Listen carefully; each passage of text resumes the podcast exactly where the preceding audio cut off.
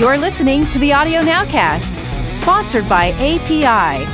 Now from the Nowcast Network studios, here's Mike.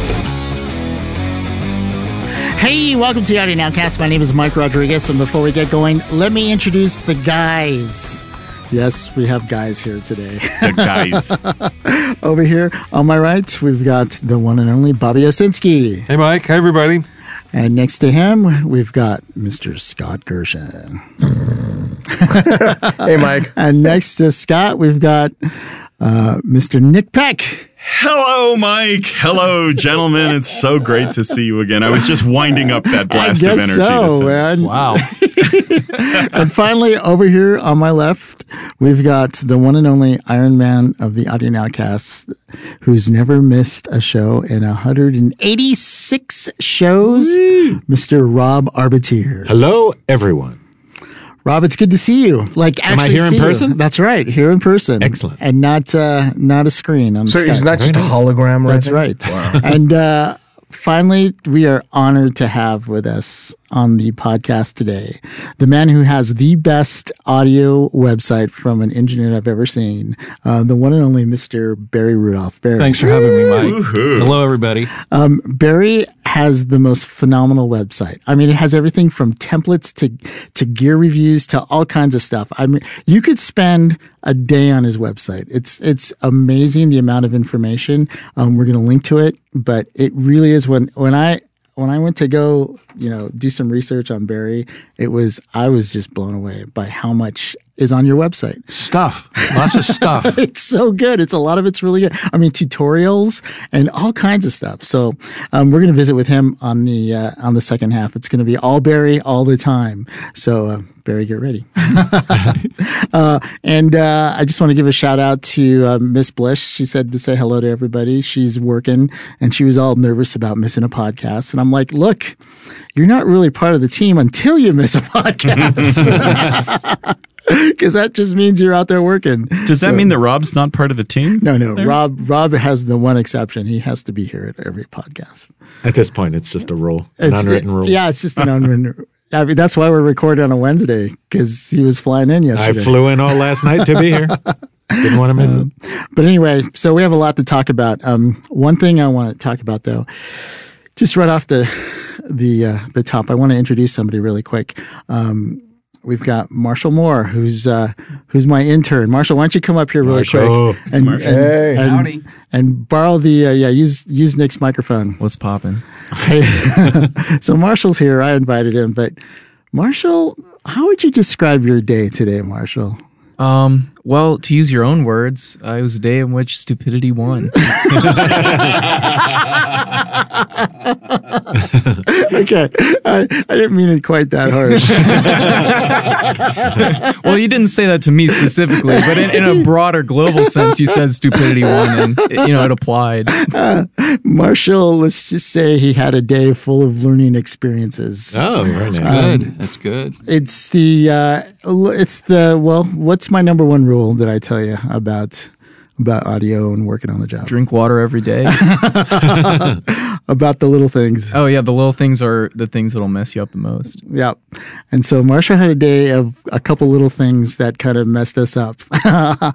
but I wanted to to actually mention on the podcast because two things. Number one, we have a lot of students out there that listen, and it just was really a good day to remind you that look, you're going to make the mistakes out there, and it's never the big mistakes that bite you. It's the tiny little ones that that bite you.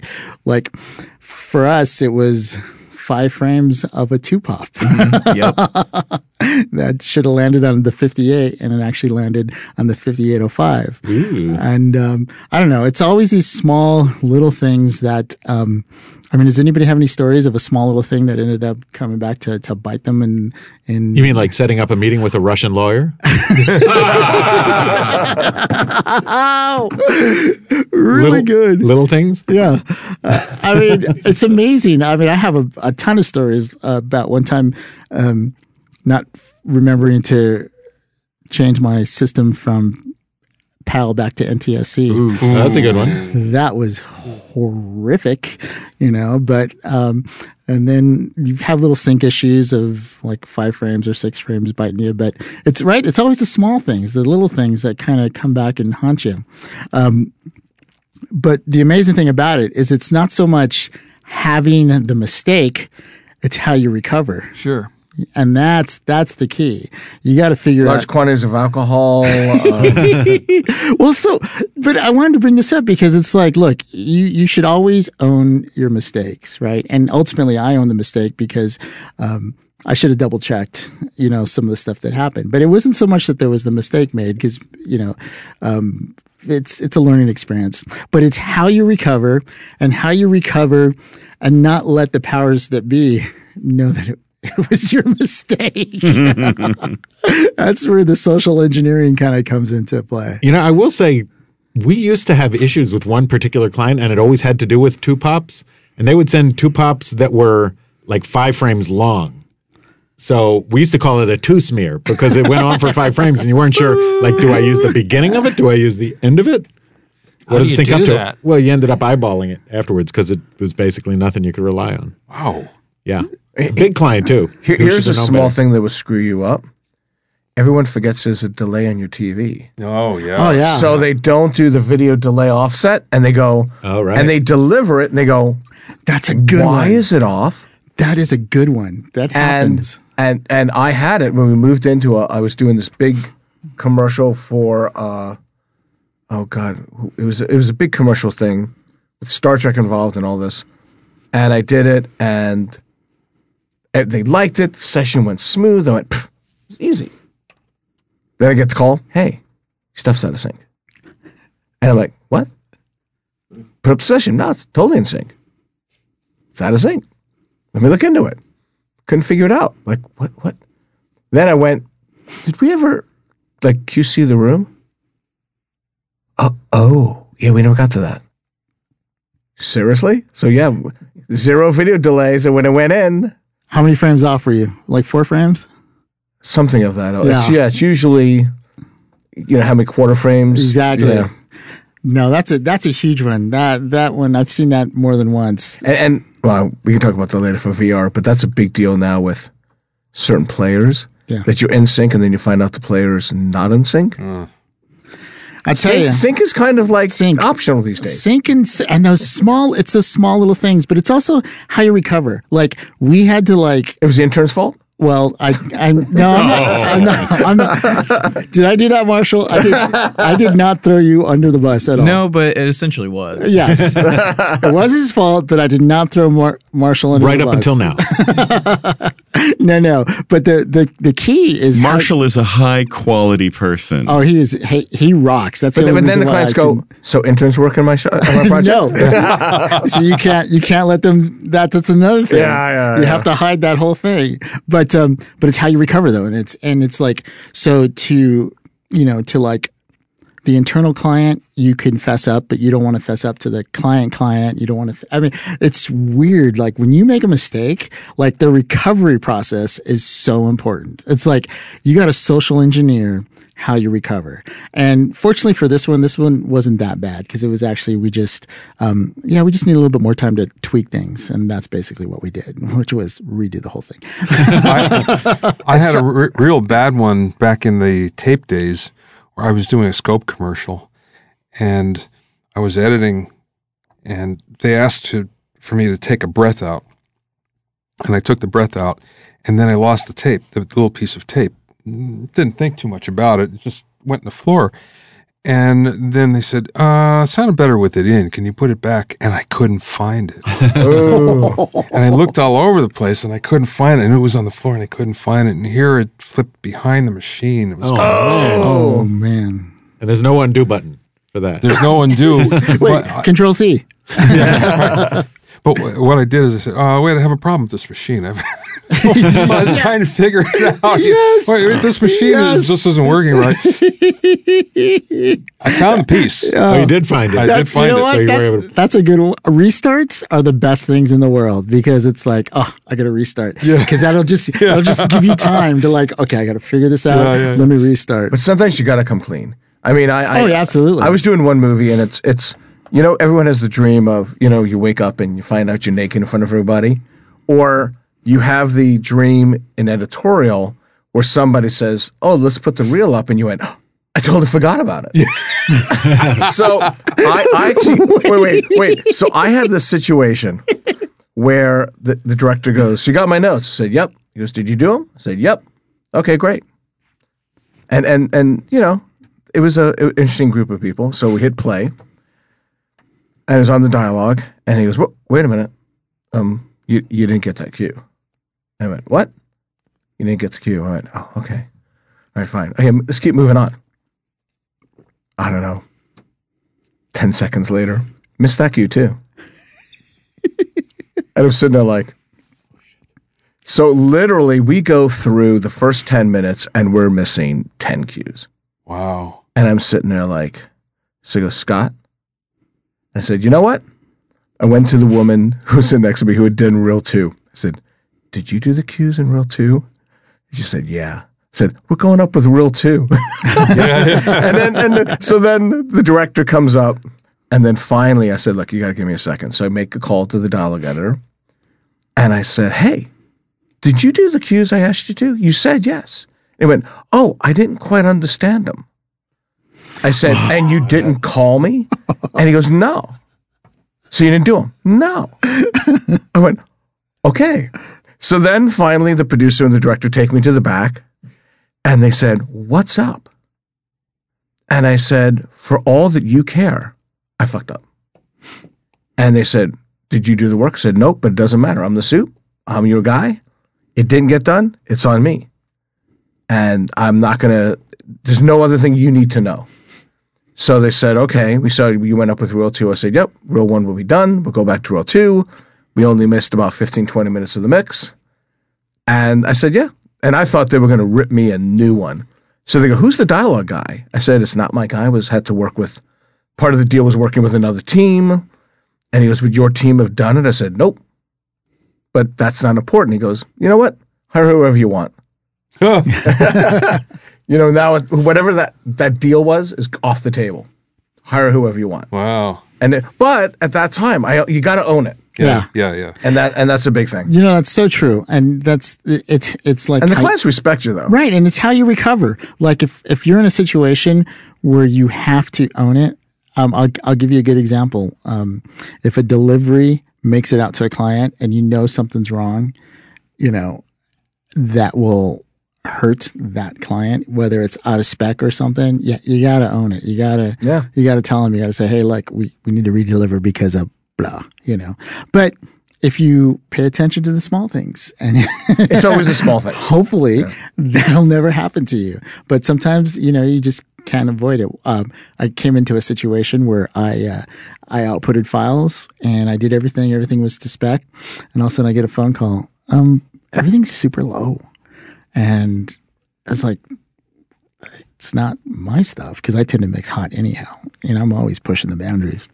And they're like, yeah, it's everything super low, super low, super low. And so I go in, I look at my session, it's all the right levels. I bring in the stuff that I posted, it's all the right levels. Then I bring in the audio from the final QuickTime, and the levels are really low. And it's like, obviously something happened on the output that affected the levels. But see, that's a situation where it's not even in my control, but yet, you know, it all comes back. So, you know, it's how you recover from all these. And, you know, so you offer to output again and they, they fix the problem on their end, but it's all in the recovery, right? Yep. it's all in the recovery. It's, and, and you just have to really social engineer that. Anyhow, I just thought that was a, a good little life lesson, right? That was a good one. That was a good See? one. there are times. There are times. I mean, not to beat this to death. But Oh, you when I was it starting, when I was starting out, uh, you work with everybody, and I got a uh, was at Larrabee, and I got a girl, uh, not a in the business at all, just had money, wanted to do a song demo, and she got out on the mic, and she had a backing track and paid musicians, and put up the mic, and she started singing, and it was like, oh my god, it was like not even in the close to the same key. It was just terrible.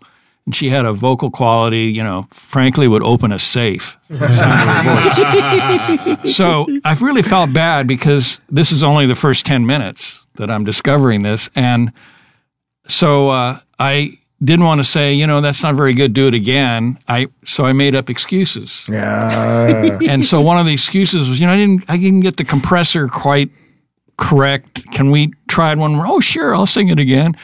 And so I kept making excuses like that, kind of like that. Anyway, turns out she got all done and she left, and her her husband was a lawyer, and he ended up suing the studio for uh, representing malfunctioning gear.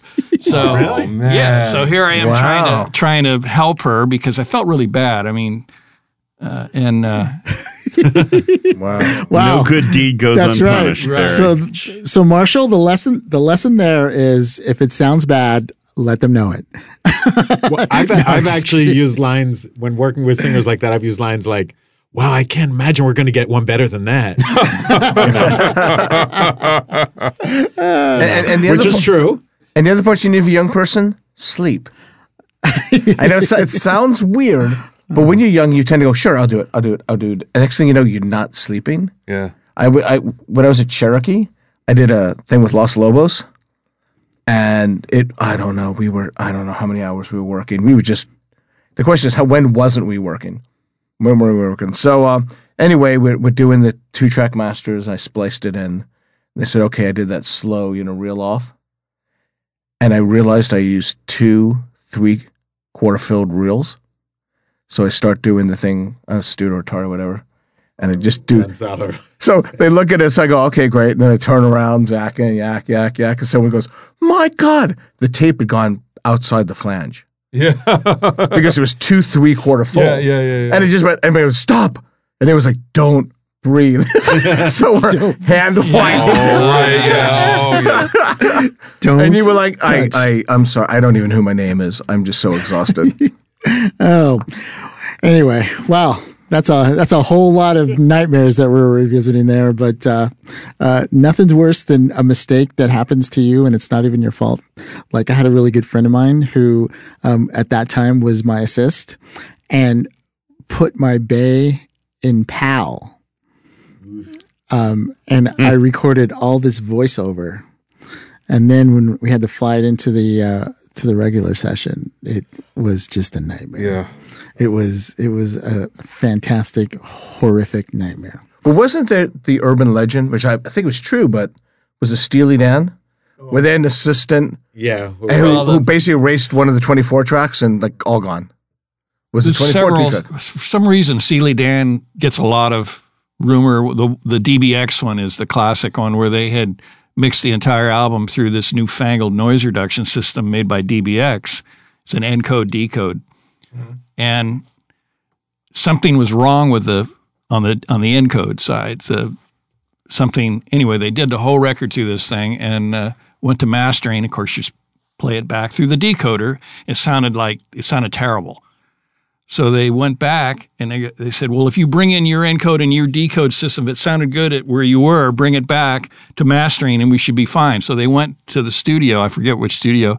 And the tech goes, oh, no, I fixed that. Had, had a problem. I fixed it. Oh, And Roger Nichols actually took and breadboarded the whole thing and he was changing part values, trying to duplicate the problem. You can imagine that probably took a week. wow. And trying to trying to make it do what it did. They ended up having to remix the record. Oh, Wow. man, that's horrible. That's the worst of the Steely Dan. Well, ones. those are all life lessons, Marshall. So just be glad it wasn't worse. hey, we're going to move on. Um, one thing I want to talk about is, first of all, um, just to give you our uh, our monthly podcast report. Avid stock is at five dollars and twenty three cents today, and uh, Where was it two weeks ago? I, I, it's been all over the map. Is that is, is that going down or up? It's uh, right now that's actually going down from uh, earlier earlier. I think circling the drain is the uh, appropriate But term. the reason why I wanted to bring up Avid, and we all know you can listen to any podcast and and how I feel about Avid, and and is I think I think they have some serious competition now, and this is from NAB, and I wanted to mention this on the last podcast. Um, Black Magic Design which makes DaVinci um, software, DaVinci Resolve. If you don't know who, what DaVinci is, it's like the number one color corrector software. And they recently um, in, put in an editor in there for picture. Um, and it's a really good, really competent editor. Well, now about last year they bought Fairlight and they've now incorporated Fairlight into Resolve 14. And I downloaded the beta and it's Fairlight. It's the actual program. And the thing about them is they give away their software. Um, they they have a version that's free, and then if you want to go up to the pro version, it used to be thousand dollars, which gets you 4K and a couple other things. Well, now the pro version is only three hundred dollars. So now you've got a um, edit environment that has amazing collaborative Cal, you know, collaborative tools. You can, you can um, have chat. They have all kinds of things that are built in. It's it's really secure. They don't they don't rely on the internet for a lot of this stuff. Um, you could have a small facility, and now you've got Fairlight Audio, um, which is pretty amazing because Fairlight. You know, I don't know if you guys worked on Fairlight much. I actually came the post house that I'm at right now used to have be a Fairlight system. There, Pro Tools, you know, incredibly fast, as I remember. Yeah, it was really fast. fast. It did stuff that Pro Tools is only now doing, like real time fades. If you just bump up to um, regions, It was much more like the waveframe stuff from Yeah. a million years ago. yeah, ago. it, it sounded good too. It had a re- it was really really good sound. A lot of people went with the Fairlight as opposed to the early Digidesign Pro Tools because of the sound. They they the main issue though, it one. was very it was a very closed system. Right. Right. It was it was very closed and it was really expensive. It was not inexpensive. You know, it was really expensive. Well, now they have that software. It's built into Resolve 14 and it's open. You can use VST plugins. Plus, they're going to be you know bringing their own plugins. Um, if you're starting What's off, the track count? uh, well, you can do up to if you buy the accelerator card for like a thousand dollars, you can do a thousand tracks. You can play back a thousand tracks. You can do ninety six record at the same time. You can do ninety six record and one fifty playback at the same time. And this is all off their press conference. What's the resolution? Um, that I don't know. I can't tell you. I mean, And it's obviously a it's Mac going or to be PC. It's going to be well. I'm running on a Mac. I'm running on my MacBook Pro. Um, you can do 60 tracks on your MacBook Pro. Um, the thing about um, what's really cool is it does five one, it does seven one, it does 3D mixing already built in, um, and it also does uh, 22 two. So it does all these. You know all the multi. two? Yeah, I don't know what that is, but Okay. with- Atmos. Atmos. Oh, oh, oh, oh, oh. Speaker. I was thinking sample rate. I'm like, So, huh? so all I all I'm saying is this for free is incredible because Blackmagic makes their money obviously on their hardware side of things, but it's it's a serious. Now, do you have Contender. to use their hardware? Um, no, I'm running it on my laptop and I'm not even using their hardware. I've never used it. I would buy their hardware though, but I don't have to. The accelerator card. I mean, for, go- for multi track, if you wanted to output 100 tracks, I would I would assume you'd need to get their thousand dollar card. But and I went on B and H and they have a Fairlight audio interface that they're going that says coming soon, and it's priced at like twenty nine ninety five, which is pretty reasonable, especially Well, I think in post production of the killer is that unless you're a closed system company, you have to be able to take it and go different places with it, right. and they have to have be able to support it.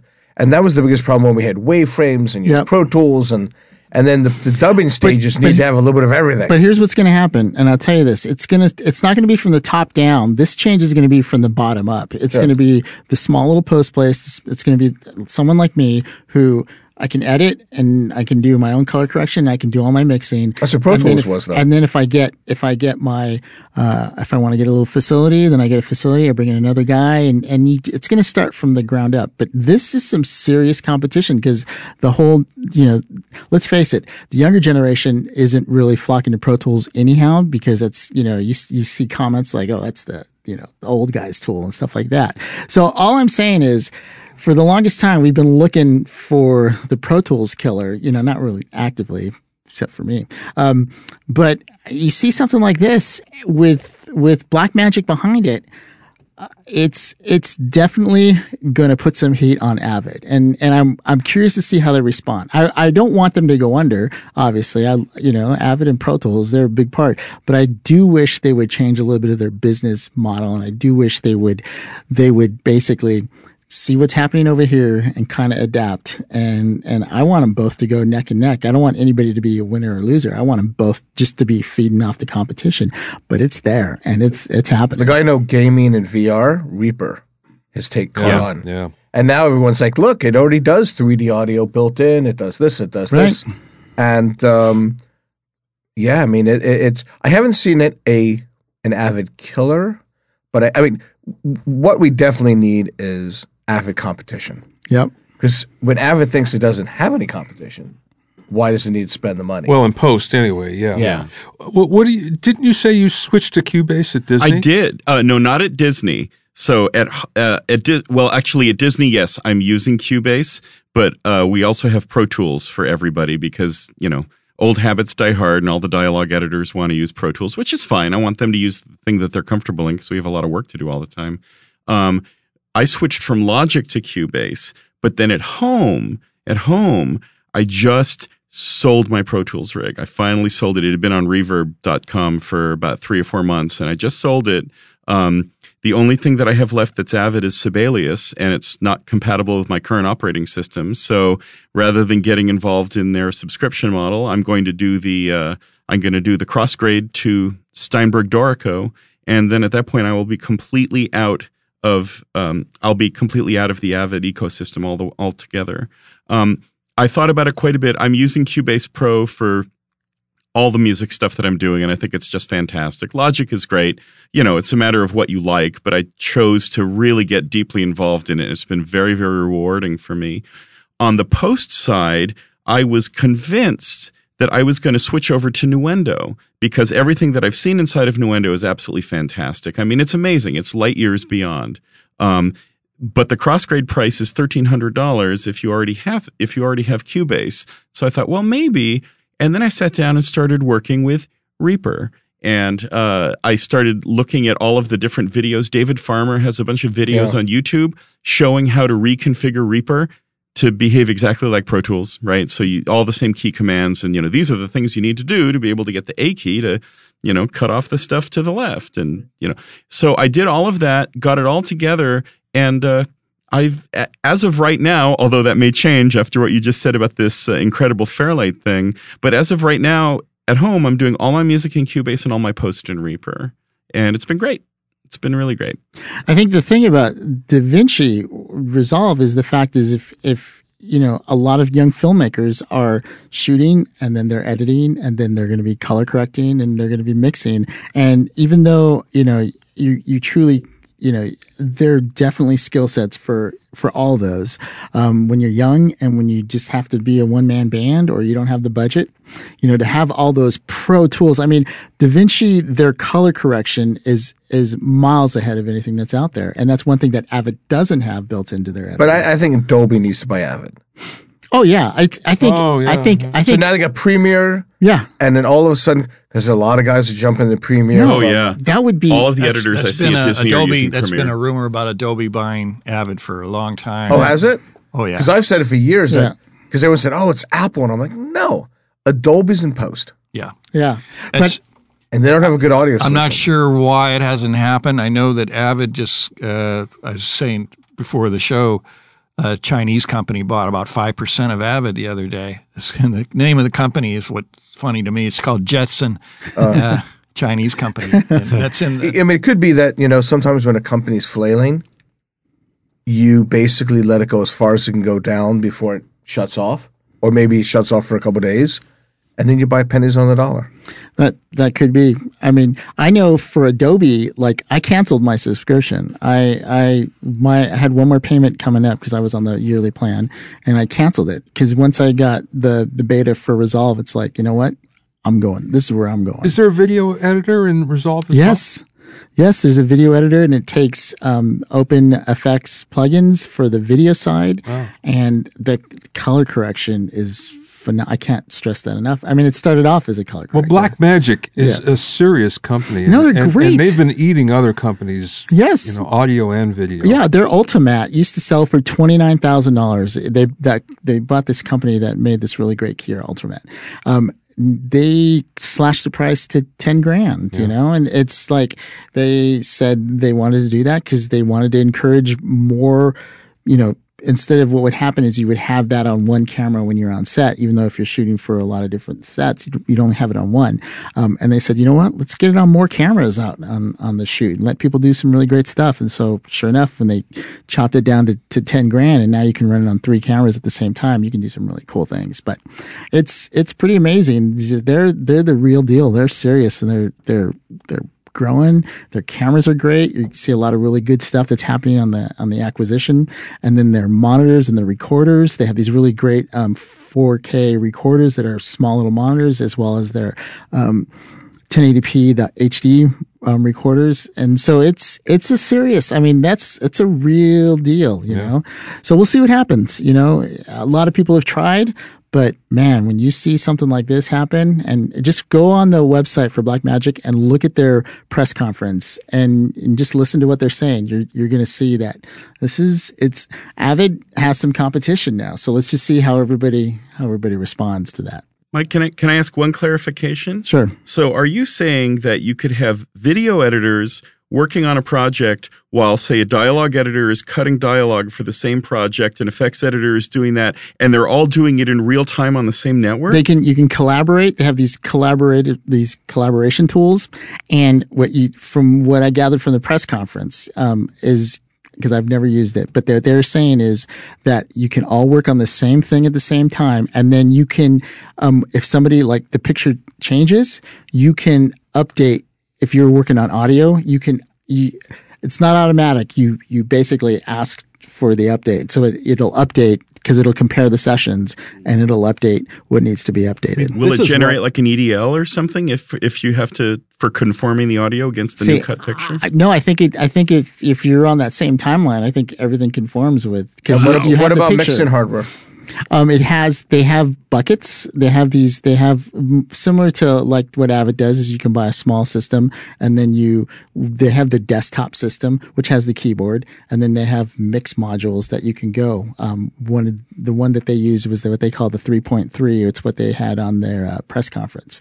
It's it's the real deal. It's basically what Avid was sort of promising was going to come, whatever, 15, 20 years ago. I mean, it seems like forever ago now, but it's just an unfulfilled promise that they, Avid just, just promised and promised and promised forever and never delivered. And it was just a matter of time before somebody did it. Yeah, I mean, I, it's just interesting, you know. Like, like I said, there's been a lot of promises about oh, the next Pro Tools killer, blah blah blah. Next, but when you see it in relation to to um, the whole environment with the editing and with the color correction and the tools for collaboration, you're like, all right, let's see what happens over with Avid because this is some, you know, Avid's big deal is they now have a, a, a free version of their nonlinear editor of their media composer, you know, and it's, but it's, you know, and even in the press release, it says that, you know, it's, it's compromised. Well, you know what? If you go over to DaVinci, they have the whole thing that's not compromised, except you can't do 4K and you can't do a couple things. You know what I mean? So it's, it's,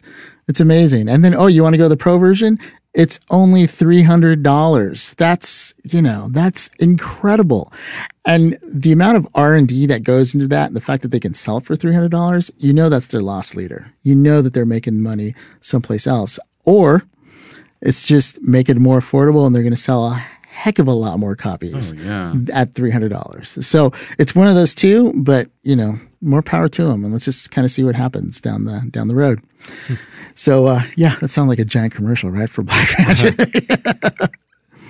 so, um, anyway, um, so be on the lookout for that. And if you're, uh, if you're out there and you want to get some real, a real audio DAW cheaply or free, just go download, uh, the latest version. Um, the 14 that's out right now is in beta. So it, you know, it's going to have beta characteristics. It's, but you know, it's out there and it's available. And you know what? If I had to do a project and I didn't have my iLok, I would absolutely download that. and work on it because I'm sure everybody's kind of been in that situation before where you've had to edit something and you haven't had your system, and so you have to get really creative. By the way, I'll also say the whole idea of something being in beta. I mean, there are some companies where I'd much rather use their beta than some other company's release version. I mean, who on earth isn't a Pro Tools beta tester? Seriously, every version has you know all these bizarre things that you end up discovering because the software's so complicated they can't possibly find everything in advance. So if a team is great, I'd much rather be using their beta stuff if it's designed well. Yeah, it's it's crazy. All right, well, tell tell you what, we're going to take a break right now. And then when we come back, we're going to visit with Barry and we're going to talk about a lot of really fun stuff. All right, so we'll see you on the other side.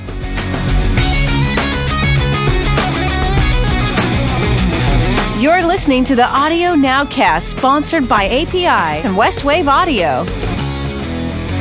Have a question for the panel? Would you like to be a guest on the Audio Nowcast and live in the LA area? Email us at audio at nowcastnetwork.com.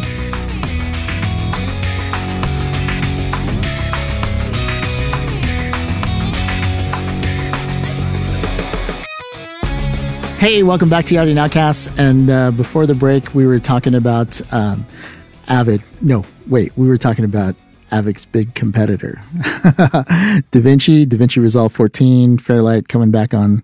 But um, during the break, I got to tell you, it was one of those times where we had this amazing conversation about Pro Tools, and we were speculating on what Pro Tools should be and what Pro Tools could be, and what what they should do with that. Because the fact of the matter is, is they're kind of running out of time on an outdated. Um, model and there were some really great ideas that we were throwing around we actually solved their problem and Of which we can't remember any Exactly, of them. yeah. yet. I think Avid should get into the business of selling buggy whips. That might not be a bad idea. Modern. Uh, no but uh, you know there was all kinds of really Buggy good whips stuff with a USB port on them, you know.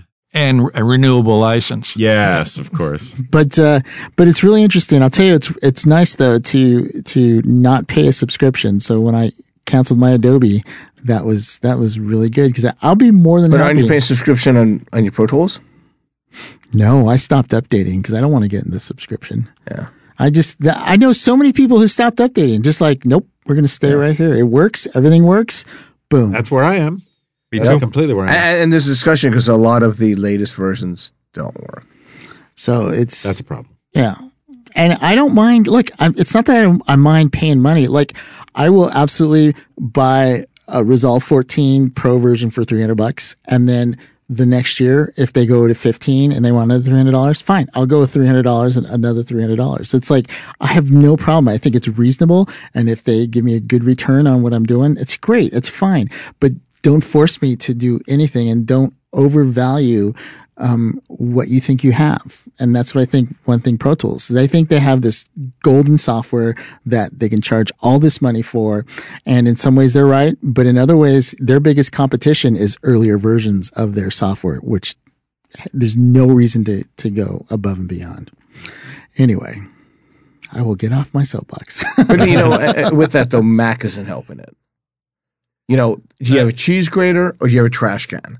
And a lot of people, The trash can like- was a big failure for it Apple. was. So now another reason they're not are not upgrading. I know. Look, our company, you know, I don't know how many systems we have, a couple hundred, and there's a whole broadcast department that hasn't upgraded, and they'd like to, but they're using cheese graters and it works, That's what I and have, and it works well. Me too. And the problem is to get a trash can, then with an operating system, it doesn't really work. Expansion It's kind of a pain in the butt. Yeah, and then Well, it's Like, just how can I spend a whole bunch of money to do the exact same thing I was doing before for a whole bunch less? But that's why, you know, Tim Cook came out last year said, Hey, we're working on a new Mac Pro. I mean, he said that in Yeah. the, and which is totally out of character for Apple because Apple does not let you But know Apple's frustrating. They don't care about computers anymore. I know, but it's he- all about watches and phones. But what he did do is, he, for the first time, he makes this big announcement that they're working on. They're going to revamp the Mac Pro. So we'll see what that looks like. But it's like. interesting where you, is the commercials now where Microsoft is showing artists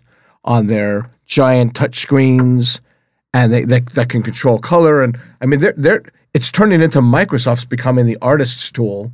One of my clients, uh, Jorge, um, uh, we did Book of Life together. He's he's one of their ad people. Yeah, Him and his wife. Yeah, and um, yeah, and they, but they're showing a lot, and and Apple is no longer becoming the artist's tool. Well, it's going to be interesting because as someone who carries around both a uh, Apple laptop and a and a Windows laptop, I still prefer the Apple laptop because Save your digits. iPhone 8, supposedly 1200 bucks. I yeah. heard. Seriously? well, that's crazy. That's what I heard. Well, hey, let's segue into what's Barry heard.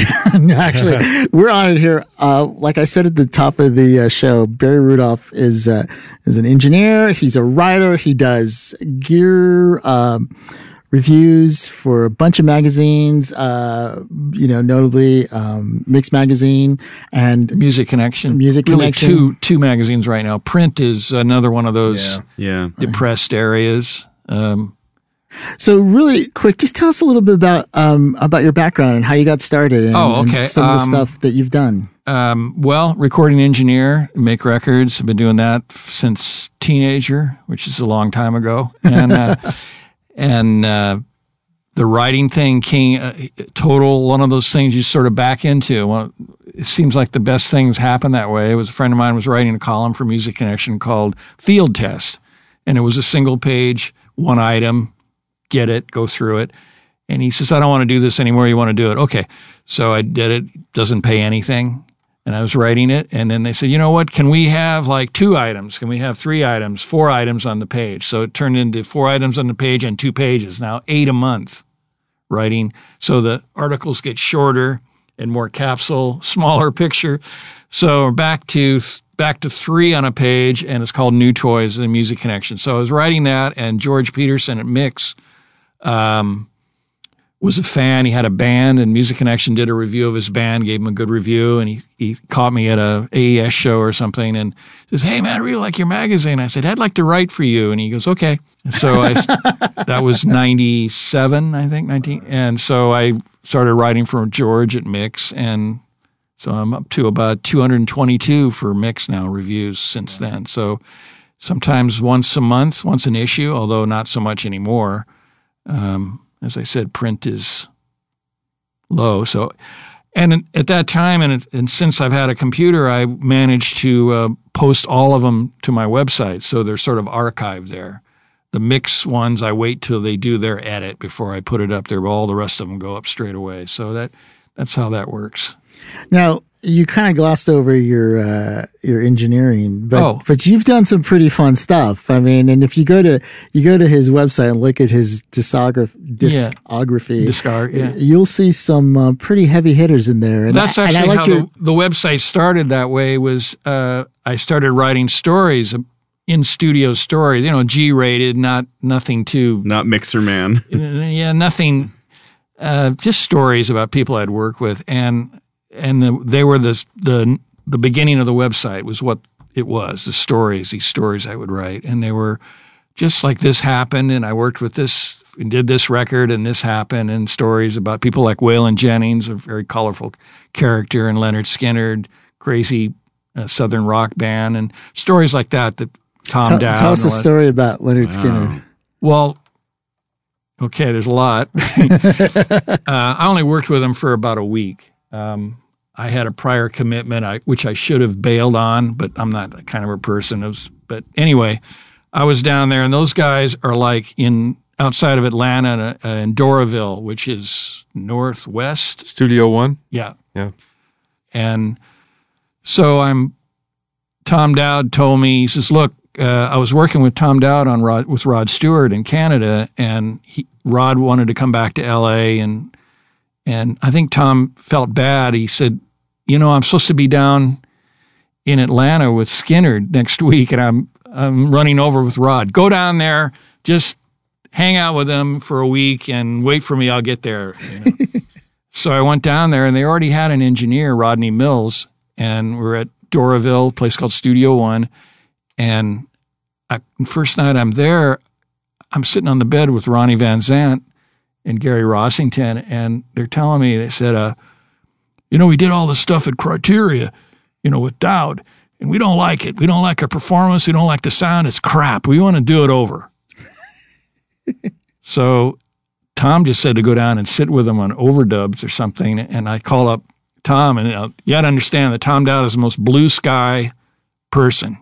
I mean, I call him up and I said, you know, uh, Houston, we have a problem, and and and he goes, what do you mean? He says, well, I said they don't like any of the stuff they recorded with you. They want to do it all over again. He goes, okay, go ahead, do it all over again. I got to go. Bye.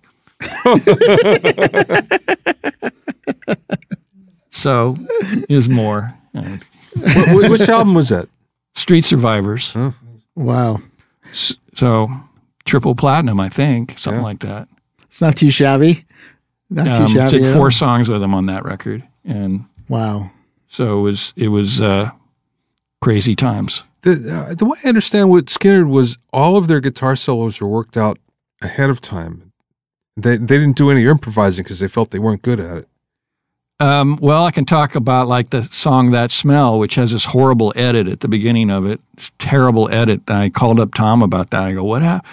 Uh, you know, the song was like seven or eight minutes long, and you know the the record company didn't. You know, they wanted it shorter, and they did this atrocious edit in the beginning. And I said, and one of the things when they did the reissue, I said, "Look, I'll do it for free. I'll fly anywhere the master tapes are. I just want to restore that edit. I, you know, just I just felt like I need to make it right.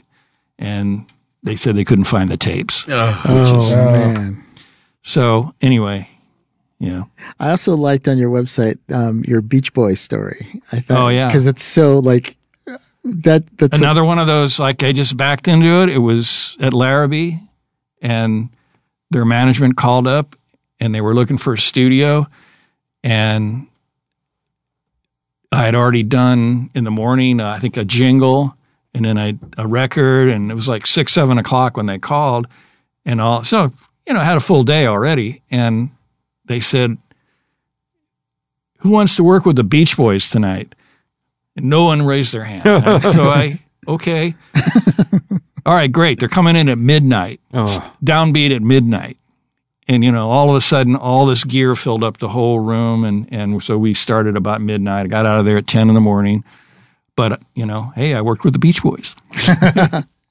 yeah, really quick. What I like about that story is you did all this work. It was all that pressure, but you know, nothing really, to your knowledge, came of all that. Right? No, uh, it's a song called Rooftop Harry. It was just a track. Um, they came and picked up the tapes the very the next morning. They came and got the 16 track. Was it the, the Beach Boys themselves playing, or were was- they bring in? I can tell you exactly. It was uh, so Brian came about midnight. It was Bruce Johnston who was on the talkback so much I couldn't get a sound on anything. It was like this, and he would go into some speech like continuously, and when he, I go, and I get a drum set, and he's back down on it. And anyway, it says Brian played uh, piano, and he played toy piano, which sounded awesome. It's you know little kids, and there was four bass parts, um, upright, two upright bass parts, and I think there was a piano and a calliope. They rented a, a little toy calliope. I don't know, maybe two octaves. It had had circus animals painted on the side. It was a really cool thing, man. I'd love to have some of this stuff. Anyway, it's a calliope, which I put through a Countryman flanger phaser. Sounded awesome. Um, and uh, But who was playing those things? Was it the Beach Boys themselves, or was it Brian played all the keyboards, Uh-huh. and the bass player is Luther Coffey. Um, I think a Jamaican guy, and he kind of showed up in the back of the studio, kind of came in, and and the drummer was Mike Clark from the Byrds, Wow. and so it was a it was a kind of a cool track, but no, I didn't hear any vocals. Anyway, Beach Boys.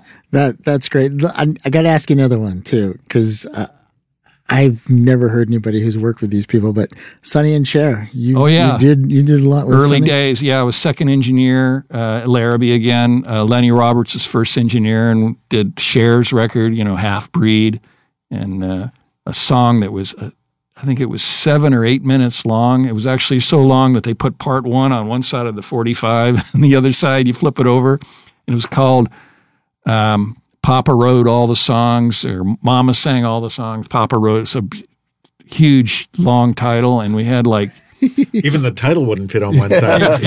You're right. And Sonny produced it, and you know Sonny came up with Phil Spector. He was Phil Spector's tambourine player and kind of valet, if you will, or gopher. And so he had that whole style down. The Phil Spector, uh, you know, telling jokes on the talkback. I had like 52 musicians crammed into two studios with a video link. Strings are in the other room with a camera on the conductor. Even back then, wow. Had all that stuff hooked up people in the cartage hall playing, people in the bathroom playing. It's like, and Larrabee's not a big studio. Right. And we both rooms. Anyway, it would take about a minute for everyone to stop playing. If there was a mistake, Michel Rubini did the arrangements because they couldn't hear, you know, pushing the button. Okay, stop. You know, it's crazy times. And Half Breed, remember all that with Hal Blaine? Yeah. Yeah. There's a if you get a chance, you got to go read this story that he because I won't make you say it, but the story that you wrote on your website was actually pretty funny about the doctor. Doctor. Oh, oh. I can. We can talk about. It. Okay, that. I just didn't want to. Um, Cher was singing on her record, and she's the studio. She always had the lights out, really, totally pitch black. She's out on the singing, and Sonny's in the control room, and uh, she's singing. She's she says, "Oh, stop, stop, stop," and she says to Sonny, "Sonny, call the doctor."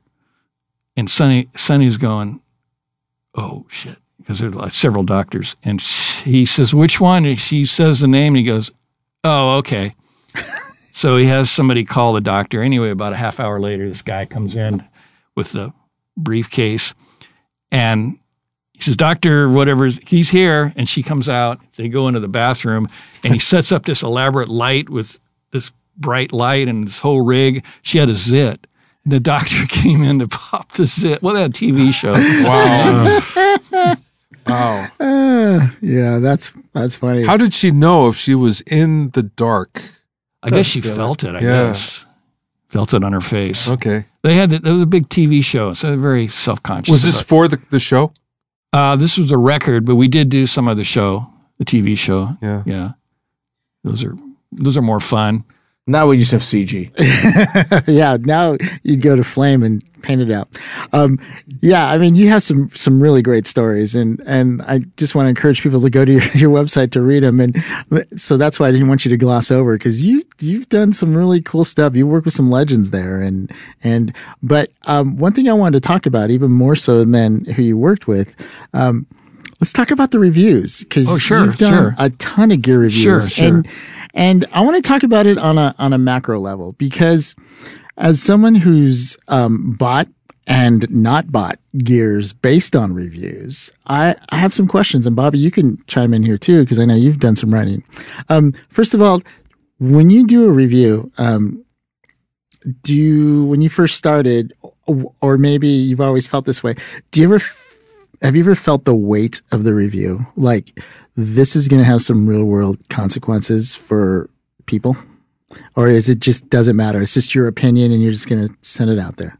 Well, first of all, I only review stuff I want to that I like. So I've had to filter it right away. So if it's something I see it at a NAMM show or something and I'm looking at it and I go, oh, this is like, nah. And so that's it. So that didn't work like that for me.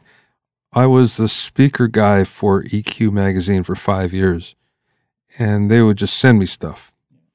Most of the time, it was reasonable, and you know, you, there are ways to write a review where you're It's not good for the money.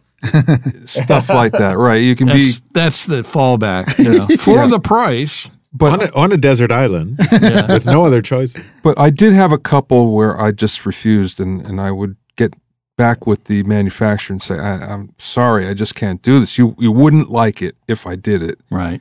And so I, but there's only a couple times where that happened, and there was one time where I had a manufacturer that actually called me up and says, "I hate that line."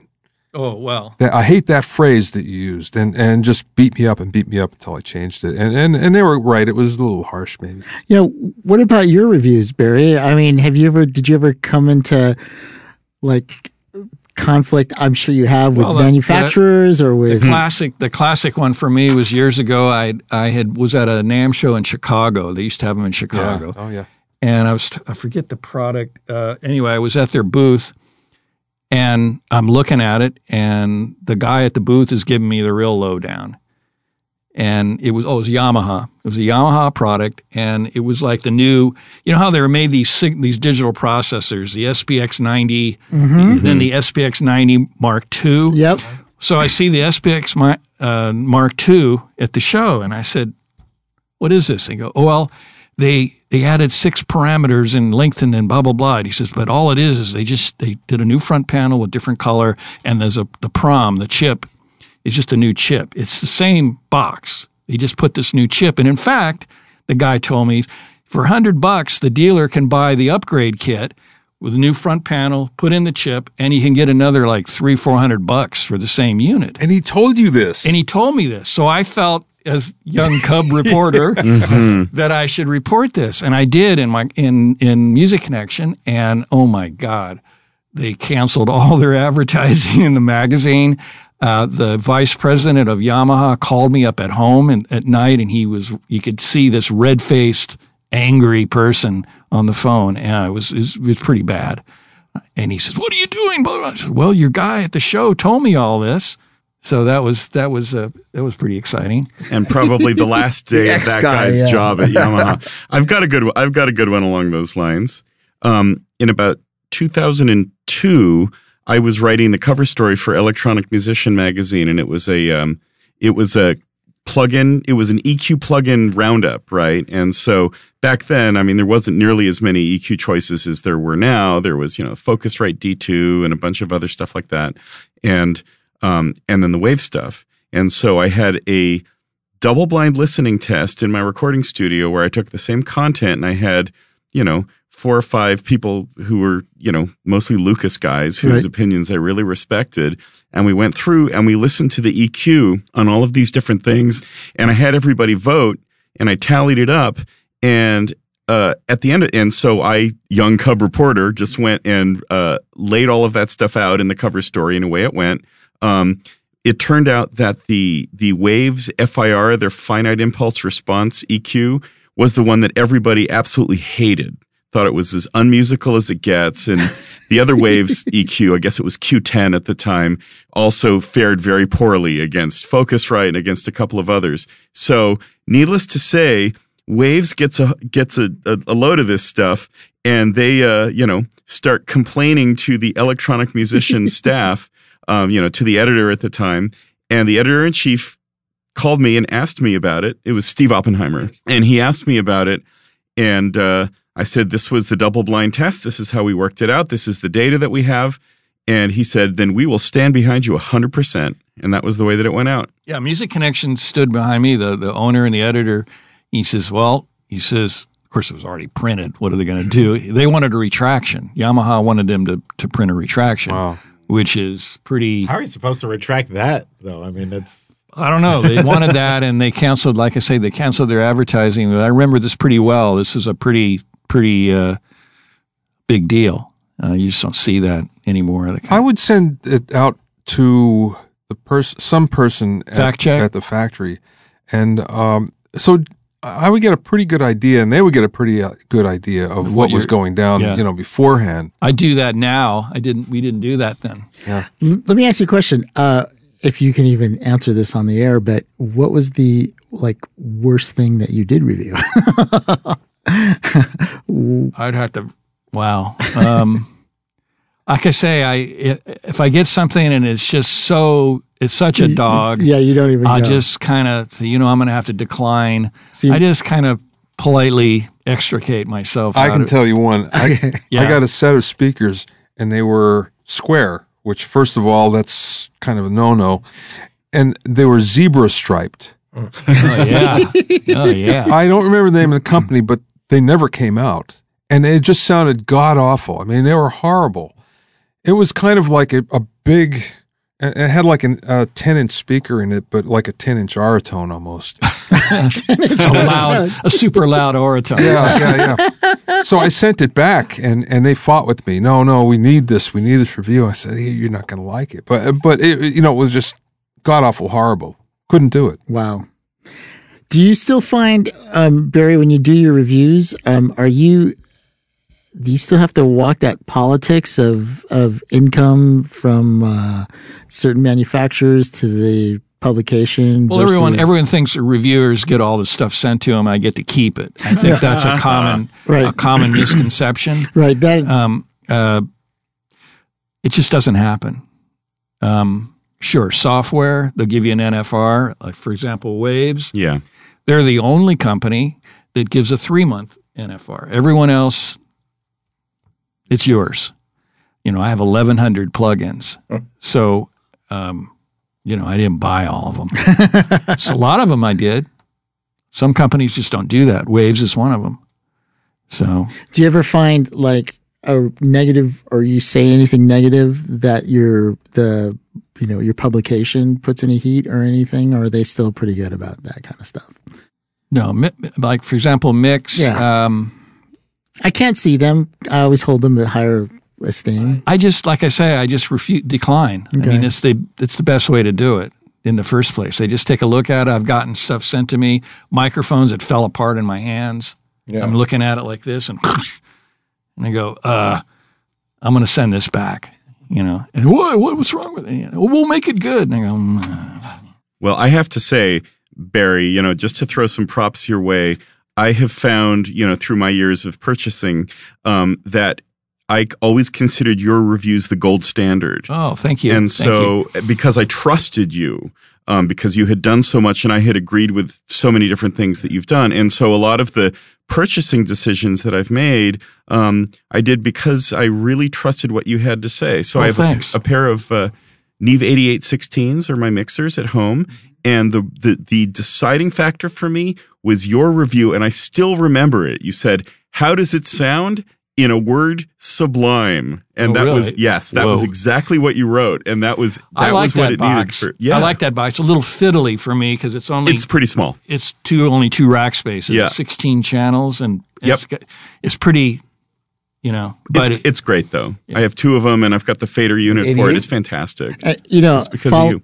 Following what you said, Yeah. I actually um, agreed with one of your reviews when I was doing some research, um, and I was looking at the reviews that you did. What- what? Um, well, m- my favorite API piece of gear, and we're sponsored by API, is um, the 527 compressor. Sure. And and I love that, and I love the the thrust um, circuit that they have on that. And so I. I remember when the review, I was reading the review, and sure enough, you said all the points and even the pros and the cons and everything. I was just like, I just remember that because I, I what, what did he say? You know, See, now you need a YouTube channel.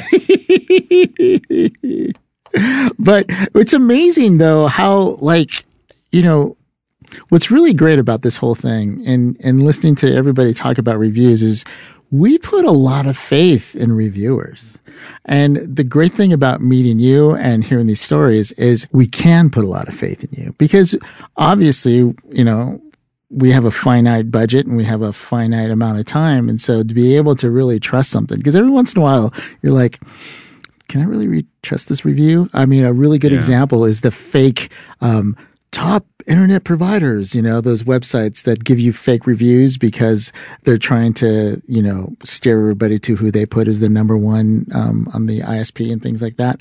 Um, but it's really great when you when you see gear reviews that you can really trust and you can really put a lot of faith in. You know, I look at Amazon a lot. I look at the comments, and usually I look at the three star ones because they're not positive and negative, and I feel that those are a lot better than the four and five star ones, and also the one star ones, which you know are s- Yeah. uh, super well, negative. you're you're grabbing the the the not the average, the median. Yeah.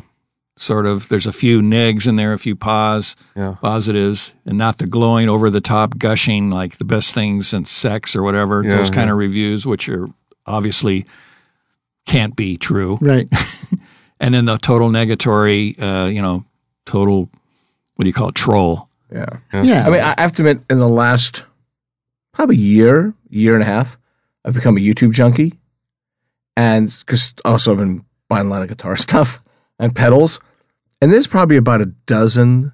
wh- When I start doing is like, oh, so and so is a pedal or a piece of technology or an amp or a guitar, and then I, re- but like Pete Thorn, he's really good, yeah. almost too good because it always makes everything sound amazing. But then you go to Andertons, there's a bunch of guys in England that are doing an amazing job.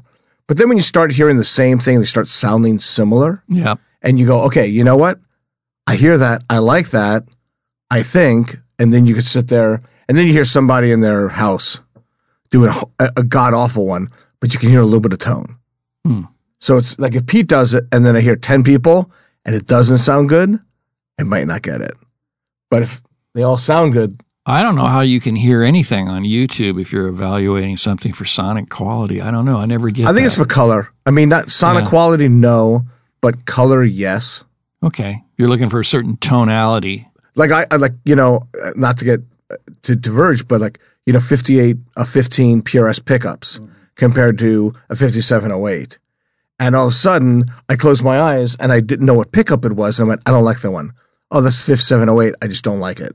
But the fifty eight fifteen, There's so much all of a sudden I could start hearing so many ears just- variables. I mean, you can take you can take the amp and pedal or whatever he's going through and completely destroy the, the intrinsic tone of a pickup. Exactly. But what's interesting is though, well, that's what they try to do clean and they go clean with a little grit, you know.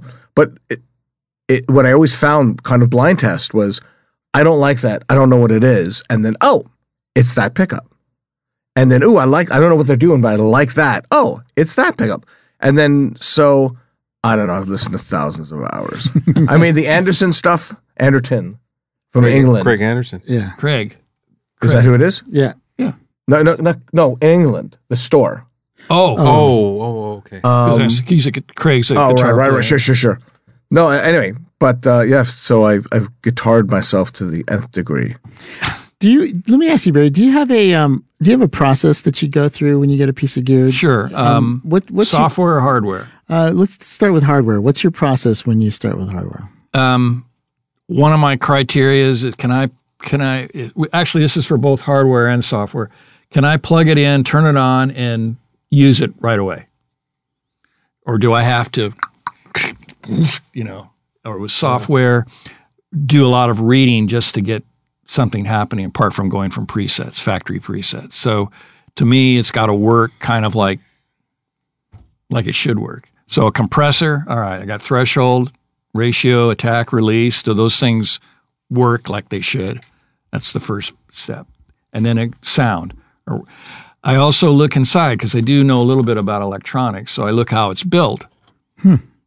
A lot of times there's a lot of gear that looks great on the front panel and you look inside and I know about components and what what stuff is, you know, and and there's a reason why some of the gear is very expensive. Uh, they're using first grade, best kind of caps, proper transformers, nice large Cinemags, or you know some good stuff in there, and that's why it sounds like that. So that's one of my big things is uh, with hardware is how it's built inside. How is it powered? Wall wart, you know. Uh, Power supply is very underrated. In, Yeah. in Yeah. Extremely important. And the reason, of course, wall warts exist is because they work anywhere in the world from 100 to 250 volts, and you don't have to get uh, underwriter's laboratory approval in this country. In other words, they're considered, you don't have a an AC voltage from the line, so they're called intrinsically safe, meaning that meaning that you could take that unit and throw it in a bucket of water and nobody's going to get hurt. If it's plugs into the wall with an IEC, has a built-in power supply, that's a different thing. You have to get an uh, underwriter's laboratory approval unless it's a custom made thing. They're only going to make 50 of them. Right. So the wall wart solves a lot of issues, especially for foreign manufacturers. You know, so But they tend to always be cheaper than having a really solid power supply. absolutely. So then, once you get past the the Hardware. initial Mhm. in, on hardware, Mhm. um, then do you start digging in on on specs, and do you compare the specs that the manufacturer says to what you actually hear? How does that Um, I don't work? do a bench test. In other words, I don't get out an audio precision and and you know hook Right. it up and all that. I'd love to do that. I could do that, but I but I don't think it's meaningful for most end users. Mhm. No, I agree. Um, so the thing that I said, why do why do I want this? Another compressor, like I had this German one, is a stereo compressor, and it had some limitations. And then I used it, and I said, God, this thing sounds really good, and it's not crazy money. It was only about fifteen hundred bucks, and uh, this thing just sounds really good. And I looked inside and I go, there's not much in here, but it sounds really good. So it's kind of like this scale where you have more than just sound and price, you have, you know, build quality, you have the front panel. What is it doing? What is it giving me that I'm not getting any other way? Yeah. And that's kind of my criteria for plugins. What does this plugin do that I can't do with another plugin or with hardware? I see. Would you like if a plugin came out and let's say it wasn't any better, but it wasn't any worse? Would that be a negative, or would that just be something that It'd you have would, to be really cheap. really cheap. Because it already exists? Then Yeah. You know, it's interesting when you talk about plugins. I I've got, I don't know, I've got, I don't have all the plugins, but probably close to all the plugins. I got a lot of plugins. takes a long time to get my system to boot. Yeah. Um, but it is interesting, and and you know, if someone said, you know, do you need another EQ or do you need a, co- another compressor? I'm like, oh God, please no. But then I'll say, you know, and I've used all of them, and I've got a lot of favorites. Uh, and then Fab Filter came in, and you just go. So what I've, I think right now for me, quality is definitely there, and a lot of great stuff. But now I'm finding time is incredibly valuable to me. And if I could find things that are intuitive, that just make things easy, Fab Filter is one of them. absolutely. Mm-hmm. I could sit there and not even listen and go, oh, 500, you know, bring it back. yeah, And you just see it. And or it's it'll, sh- fast. yeah, it'll show you. Yeah. And you see, like, uh, that's what I think about. I, I was hearing, and it's just so intuitive and fast. For another another one for me is it does it run DSP because I'm trying to build my collection of of plugs that run on the chip because I start a mix and I try to use up the DSP for The first. AAX ones? Yeah. Yeah, First. they're hard to find. Well, they're they're there. DMG, Sonnox, um, I'm I'm can't DSP. Right. All all uh, run DSP. So if you're setting up a big music mix like I'm doing, you know, with 150 tracks of music that you're mixing, I try to use that up first. DMG's got a great uh, minimum phase uh, EQ. Hmm. You know, not doesn't get too late. There's a lot of really great new plugins. I mean, ugh. I mean, like new, like I love plugins that that do something well, that fi- we're all we're all familiar with, but that does it in a new way. Like Surfer EQ was a big one. for Surfer me. EQ is awesome. Yeah. Uh, pitch tracking equalizer. Uh, uh, Eventide Fission Yep. awesome. Um, I just did Neutron Advance. Yeah. Yeah. Yeah. Neutron Advance is a really interesting uh, plugin, very uh, popular. Right. At first, when I first, you know, oh, this is for dummies. This is like this is like engineering for dummies because Right. you know what it does. Right? No, it doesn't work that way. No, there- there- there's more to it. Why, Yeah. why don't you explain really quick, just for people well, who aren't you you set you set your criteria, your style, I think they call it. So if I, you're if it's uh, pop or you're rock, I know several of these styles, and then you say, okay, I have a vocal. So you set those two rough overview parameters, and you put it on a track, and it analyzes it and develops uh, all this whole chain, the chain order, compressor, EQ, expa- all this stuff automatically. After about what 10, 15 seconds of doesn't take long. Yeah. and you can sample different parts of the song. Say the chorus vocal is much more strident and brighter and so forth. You can take that chunk and that can be a certain fission setup. And then maybe the verse is more somber and quiet and that can be another fission sample. And you can go between them if you want. It also does this thing where it, it analyzes the uh, conflict, EQ, conflict, for what they call it. Right.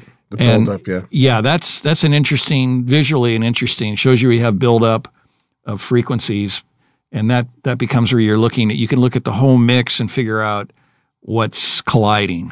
Which I think when I read about that feature, I thought that was one of the most amazing things about it because a lot of times it's not, you know, it, Well, it's- our it's review is almost- out now. mix, yeah, I wrote one. but it's it's a lot of times when you see the conflict that you can learn so much by taking away frequencies or seeing which frequencies oh, yeah. are colliding and things like that, as opposed to boost, boost, boost. How to you make know? your bass and kick drum speak together. Exactly. Neutron's But, but you know what? that. It's ear training only with your eyes. yeah. yeah. Yeah. It's it. You know, I don't always agree with what it does. Yeah, yeah, sometimes yeah. I sort of go, mm, But it gets you in the ballpark, though. Yeah. sometimes you sometimes you do want the collision. Yeah. Yeah. We use it for post, and uh, it's fantastic for that because you know, let's say that we're editing dialogue on a thing, and you know, there are three different lav mics and a boom, and we're going between them to try to find the best piece of it because it was recorded outside and it's a mess. And if you're going along and most of it's say the boom, but then you have no no choice but to use the lav, or if there's an ADR piece, something like that, you can go and take a look at the frequency, uh, the the frequency components of the piece that you are using, and then you can take other pieces, and it'll just get you, you know, it'll get the EQ, it'll get the compression closer to what uh, you know the characteristics of the other mic were, and that makes it really useful. Wow. Hey, let me ask you really quick because we're going to have to wrap it up. And this has been just a blast having you on. Um, you've been around audio for your your career. You started in the studio, and then you've been around the gear, and you've been around, um, you know, you've seen the growth of audio. Um, where do you think? What excites you about where audio can go from here? What what what kind of I think technology? is I think records are much more sound design oriented in general. Pop radio. I just did a review of the new Wormhole Zynaptiq plugin. Yeah, awesome great. plugin for mix. You got uh, that thing is scary. I mean, every time I open that plugin, I end up spending an hour saving presets. You know, I'll put it on something. And I go, wow, okay, I do that. Oh, oh I got to save that. Right. and they- they're very specific. They only work on a certain moment of a so sound design. And they've also Zynaptiq's got the other reverb. I have all of them. Adaptiverb. Adaptive verb. So what happens if you have all the transients like Foley and stuff? It gets rid of them, and it only sustains non-transient sounds. So you don't get that little ring out of all the, hit. all the little hits, and it and you're just like, this is sick. It's also the sick thing about it really is it's pitch tracking. Yeah. So the problem with long reverbs in music is if I have a a reverb with a three second decay time and it goes over the bar line where the Yeah. chord changes, ah, this thing tracks the pitch.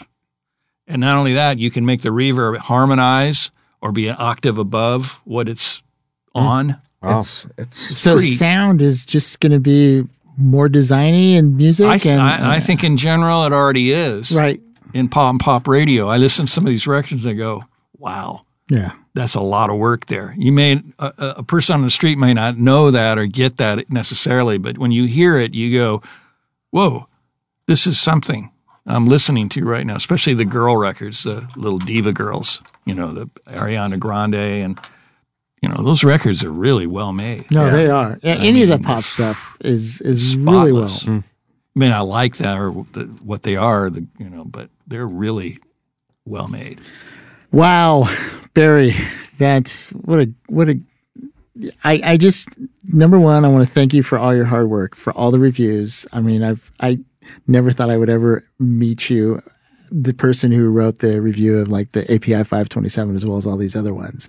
And uh, you've done a great job, and I think you've done a really good service. And and as I'm sitting here and I'm listening to your stories, and then I'm listening to your stories, Bobby, about EQ magazine, and I'm listening to yours, Nick, about um, Electronic Musician magazine. That those publications that gave they gave me my career. I learned all my craft off of those three. And Keyboard Magazine was a huge one. And this is back in the day where you read those magazines and you could learn so much. And you, with the reviews, you can learn techniques from reviews. You can learn all kinds of great stuff from the articles and things like that. So this has been um, a, a blast. And thank you so much for, for everything. Thanks for having me. It's been uh, really fun. Hey, if you have any comments or questions, you can reach us at audio at nowcastnetwork.com. That's audio at nowcastnetwork.com. We were going to talk about a couple other things, but we just ran out of time. And one of them Save them was for next time. yeah, one of them was talking VR, but Scott will have to do that next time. um, I want to encourage everybody to go to Barry's website, and it's uh,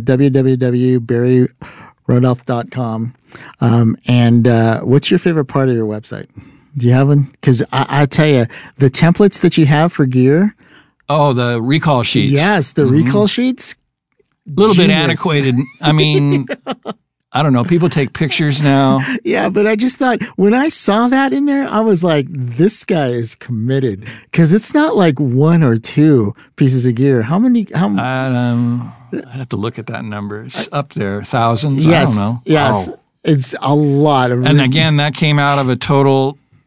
Uh, I got a collection from uh, what is now called East West. Um, yeah, and they had a stack of these drawings and I uh, copied them or whatever and started building a collection because I was traveling a lot and they, the studios didn't have them or they didn't have the ones I wanted or they had gear and no sheets. So I said, I can't carry a bundle of these things. So the PDF, that's about the time the PDF was becoming really popular. So I just scanned them all and made PDFs.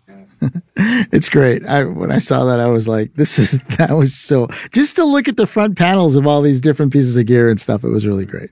But um, yeah, so thank you, and and I like I said, I encourage everybody to go to that website. and We'll put a link um, on uh, on the show, so we'll link straight to it. And you know, it's just going to be the new library for stuff because literally you've got tips and you've got i mean all kinds of stuff. Like we could talk about it for another hour. We're not going to but we could. Um, before we go um, let's just catch up really quick. Rob you working on anything fun and exciting? Uh, yeah, a bunch of things. Uh, some that I can't talk about, but the one that I mentioned on the last podcast, I've been doing a bunch of piano performance stuff lately, and I've been doing some interpretations of different pieces on piano a few different styles. And I just actually got back from Florida. I'm recording some of these. Uh, I recorded some when I was there last time. I'm going to go back in a few weeks, recording all of the stuff into uh, Disklaviers wow uh, partially so we can go and fix the occasional clam, but more so that these performances can be recreated, uh, not just in a recording, but replayed on a piano. Uh, too, and we're doing a collection. Eventually, it'll be a whole album's worth of these things, uh, that's cool and it's really fun because it gets me back to having to play without mistakes, which is something I didn't have to worry about, like that's for a lot of my studio stuff. It's been fun. uh, barry are you working on anything interesting that you want to plug or talk about uh, I can't talk about. You know it. what? that's that's totally fine we Yeah, hear that's kind all of the time. norm here. that's right Um, you're you're one of us when you can't talk about something yeah. Well, I'm teaching two days a week at Oh, that's MI. You know that already. Um, and the writing, I got a whole flock of new stuff to write about because the, the NAMM show starts tomorrow, I think, yeah Oh, wow. in Nashville. now. In Nashville, yeah. Nice. I'm not going to be there, but but yeah. Um, what's your the most recent review that you have out? The one on Mix is out now. Just came out. Fission should be in this Oh, good. August issue. Okay, Um, and I did one. I did Wormhole. I don't know when that's coming out. Maybe next. Both. I mean, those are plugins that definitely do things you can't do with hardware. Yeah. that's great. Definitely. So All right, we're gonna looking forward to reading that. Nick, how about you? You know, there's there's been so many interesting things and not enough time to talk about them. So I think I'm going to just go with one, uh, which is next week is the big yearly Disney fan show. It's the D23 event at the Anaheim Convention Center, I know. and uh, I just wrote the music for uh, Mickey Mouse Steamboat Willie Oh, sweet. video for it. So I got right. to write a new rag, uh, basically in that style, and it was it was one of the most wonderful things that I've done since being there. I was so proud of it Wow, very cool. just That's feel great. like you know it's total legacy stuff i just feel like you know standing on the shoulders of giants kind of thing it's pretty awe-inspiring sometimes Scott, how about you? Haven't seen you in a little bit. It's good to see I you know. too. Thanks. Yeah. I, I haven't been out of my studio. It's been six, seven days a week. Um, God, what are we doing? What can I talk about? Um, Guillermo talked me into doing um, this season of The Strain. Hmm. So I've been doing The Strain. Wow. Um, I've done uh, things I can't talk too much about. I did a lot of Comic Con in the last two weeks. Stuff from Marvel. Um, stuff that's yeah, stuff for uh, Legendary Pictures. Wow. Uh, did stuff for that. I've got numerous VR projects that are popping around, um, and uh, it's it's good. I mean, it, it, it's it's it's it's like when do we sleep? Um, but yeah, hey, I'll take it. You know, but uh, it's been kind of intense. It's been a good year, and and uh, that's why I haven't been able to make the podcast. It's you know, getting home at nine, ten o'clock is a good night. You know, getting it at nine in the morning. You know, and that we have a lot of work and and and and especially now with VR and AR, there's such a technological component to it that you do something and, and something weird happens, and that you're not sure why. Yeah. So now you got to spend time debugging, and um, yeah. So uh, it is what it is, you know.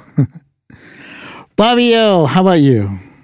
Well, same old thing books, podcasts, online courses, all that stuff. There's always new stuff I'm working on. There's always new stuff being released. Stuff for lynda.com, uh, new book deal. Uh, so I'm doing updated versions of, I don't know, eight, ten books I'll be Wow. writing for a long That's time. That's great. You're just awesome, Bobby. I'm just gonna say to be able to sit and write and to just be and and then your podcast, you're up to what number? Uh, 171 as of tomorrow. Wow, one seventy one. We're on one eighty six. You're gonna catch up and pass us. Yeah. That's great. Yeah. How about you, Mike? Um, let's see. Uh, I may or may not be working on stuff for a giant convention that maybe somebody around this table already talked about, but um, I won't say anything more than that. Um, but also, the grocery store gathering? We're all buzzing about. but also, uh, I'm uh, we're going to be set to release um, Spaces. That's coming down. Oh, cool. Um, looks like it's going to be an August release for that. We're doing some stuff that's going to happen all at the same time, so it's all fun and exciting. Um, haven't shot any more episodes, thank God, so I don't have to worry about editing any more stuff. Uh, let me tell you, when you make a commitment to do something like that, and at first you think, hey, that's a really great idea, and you go out there, and then you have to start putting it together, and you're like, oh my goodness, because all that stuff you shot, you know, you, you never want to fall in love with like nothing can be precious because if if you if stuff is precious, then it's just gonna just tweak you. So you just have to like, oh man, that, that was the best shot in the world, and you're like, just doesn't work. Cut it. So learning some good stuff. But anyhow, Uh, can ahead. I can I uh, put out one quick call to our Sure. vast podcast audience? If that's okay. absolutely. PMP7 Yamaha mixer. yeah, going for half price. Yeah. No. Um, so it's it's not a secret that for decades I did Stevie Wonder's blind software, and I've done a lot of other non-visual software projects for different people. But uh, right now I'm getting started on another one, and I'm trying to find additional programming help if it's out there. So anybody who is keyboard oriented or DAW oriented, if you know Swift or you know Apple Script, a lot of the stuff's actually in Apple Script uh, as a starting point. I would love to meet some uh, people who could maybe handle this kind of work. You don't have to worry if you haven't done the non-visual part of it because that I've done for 30 years, so I can explain that part. But I need to find some additional hands to do this. I just don't have time to do all the projects I need to do in that realm, and some of it is there's a lot of work. We're talking about uh, being able to make plugins non-visual, virtual instruments non-visual, DAWs Wow. non-visual. So anybody from the audience who thinks they might have the skill set, please uh, reach out to us. And how would they do that, Mike? They can reach us at audio at nowcastnetwork.com. That's audio at nowcastnetwork.com. Thank you. Hey, uh, I uh, bought the little Swift um, learning application for the iPad. You're hired. That's how desperate I am. hey, really, I also want to give a shout out to Sound Brigade, um, where Yeah. we do the uh, podcast. They actually, um, they're a post place and they just uh, finished working on Tour de Pharmacy, the Adam Samberg um, comedy that was on HBO. They did a really great job. Um, and we're going to have the. Andy. Yeah. Isn't it Andy? What did I say? Adam Samberg. Oh, yeah. Andy. It was either Adam Sandler or Andy Samberg. Yeah, well, and you, you- combine them. You know, that's funny. Same, same guy, two different That's right. generations. Exactly. different Yeah, pretty much. Pretty much. uh, anyway, um, but what's really cool is they had a really cool setup where they recorded the bike and they had it in the in the VO booth, and it was it was really it was really cool, and they did a great job on the audio. So I wanted to give them Nice. Ken and Brett. I wanted to give them some props because they did a really great job. All right, so well, for myself and all the guys, thank you for listening, and we'll catch you on the next one. See ya. See you, Joanne. Uh, Joanne. Ah, we love